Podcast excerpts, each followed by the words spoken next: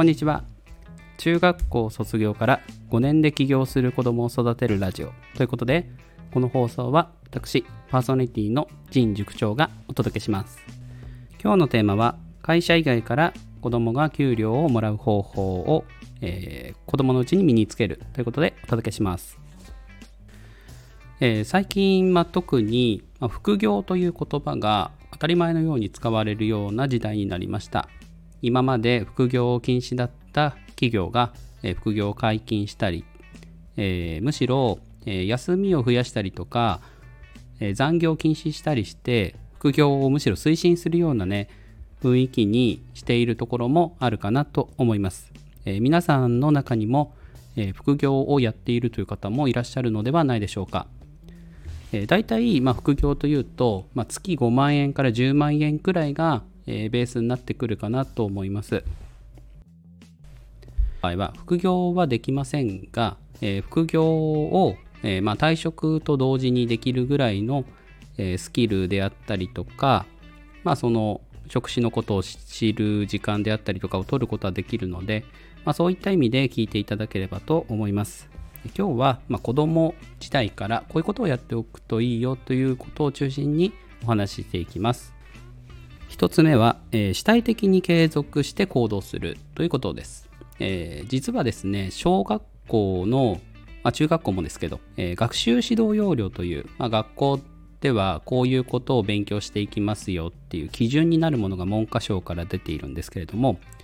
10年前の学習指導要領改定で、えー、主体的に学ぶみたいな、えー、内容をかなり強く押し出されました。えー、学びに向かう力、人間性という、項目が、評価に追加されて、そこから、10年経つんですが、えー、未だにちょっとね、学校によっては、まだ内容よく理解してなかったりするところもあります。昔で言うと、まあ、関心意欲態度みたいな言い方をされてた部分なんですけれども、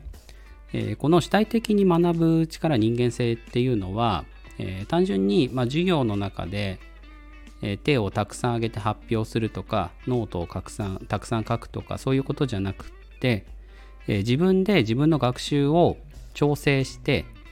で自分に必要な勉強を進めていったりとか、まあ、自分のその興味であったりとか力に応じてえ勉強する内容を決めたりとか、そういう自己調整の内容も含まれています。さて、えこれが、えどうして、え起業とかにつながってくるかというと、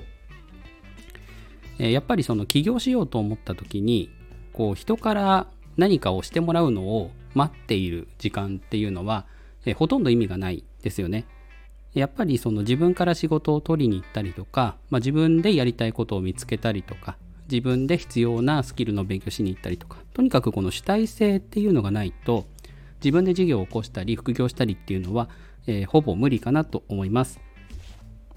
なので、まあ、子供の頃からま自己選択ですね、えー、自分でやることを自分で決める。親の言いなりになるのではなく自分で決める、えー、そういった経験をもう本当に小さなものからで構わないので積み重ねていくことが大切だと思います、まあ、例えばえっ、と、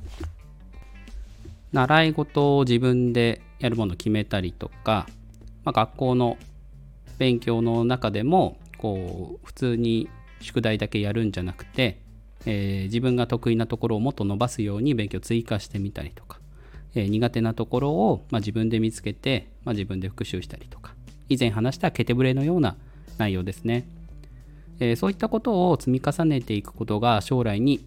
良い影響を及ぼすと言えるんじゃないでしょうか。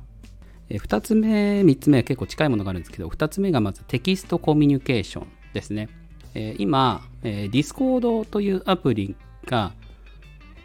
フリーランス界隈の間で、えよく使われています連絡等に。で、えー、このテキストコミュニケーションっていうものは電話とかと違ってこう同時に何か作業してなくてもいいので、えー、忙しいまあ、現代の人たちにとってはとても便利なものになっています。その反面、行間がこう読めなかったりとか、まあ、文章の意味をきちんと理解して自分で伝えることができないと、まあ、仕事をする上で、まあ、かなりの障害になってくる部分でもあるんです。で子供のうちに、まあ、LINE にいきなり行くとかなりトラブルとかがつきまとうので、えー、おすすめは、えー、Teams というマイクロソフトのアプリです。えー、これ結構導入してる学校あるんですけど、実はこれあのチャットみたいな機能がついてるんですね。で、その部分は、えー、先生たちが管理できる範囲で子どもたちがこうテキストでコミュニケーションが取れるので、えー、ここが、まあ、安全性も高くて、えー、外部の人は入ってくれませんし、え、匿名性も全くないので、え健全にテキストコミュニケーションの勉強するには最適かなと思います。まあ、この辺りはちょっと学校から支給されてるね、タブレット等を確認してみていただければと思います。さらに、まあ、このテキストコミュニケーションと関係してくるんですけど、質問力というものが3つ目として大切だと思います。えー、質問力というと、まあ、良くない質問の例としては、えー、これどうしたらいいんですかとか、えー、そうだな、独立するためには何から始めたらいいですかとか、もう答えが全部丸投げみたいな相手に。で、こういう質問の仕方を、まあ、子供の頃からしてしまうと、これ大人になってもなかなか癖が抜けないですよね。なので、子供の頃から先に、えー、私は A と B とだったら B がいいと思うんですけど、えー、どうでしょうか？みたいに、えー、選択肢を絞った質問の仕方ができるといいかなと思います。これ勉強の中でも、え、練習できます。例えば、え工夫する掛け算の計算で言うと、え僕はこう前に括弧をつけて、え計算した方が、え問題が簡単になると思うんですけどあなたはどう思いますか？みたいな。自分の答えを持っていて、えその上で相手に質問するっていう形。でこれかなり高度ではありますが練習すれば誰でも身につけることができるので子どもの頃からま勉強に関連してやっていくと、えー、とても大人になった時に役に立つスキルかなと思います、えー、今日は、え3つお話ししました、え会社以外の給料からもらう方法の中で特に大切なのは主体的に継続して行動するが1番。え2番がテキストコミュニケーション、3番が質問力。というお話でした。えこの放送がいいなと思った方は、えいいねやフォローを等いただければと思います。えそれでは本日はちょっと長くなってしまいましたが、これにて失礼します。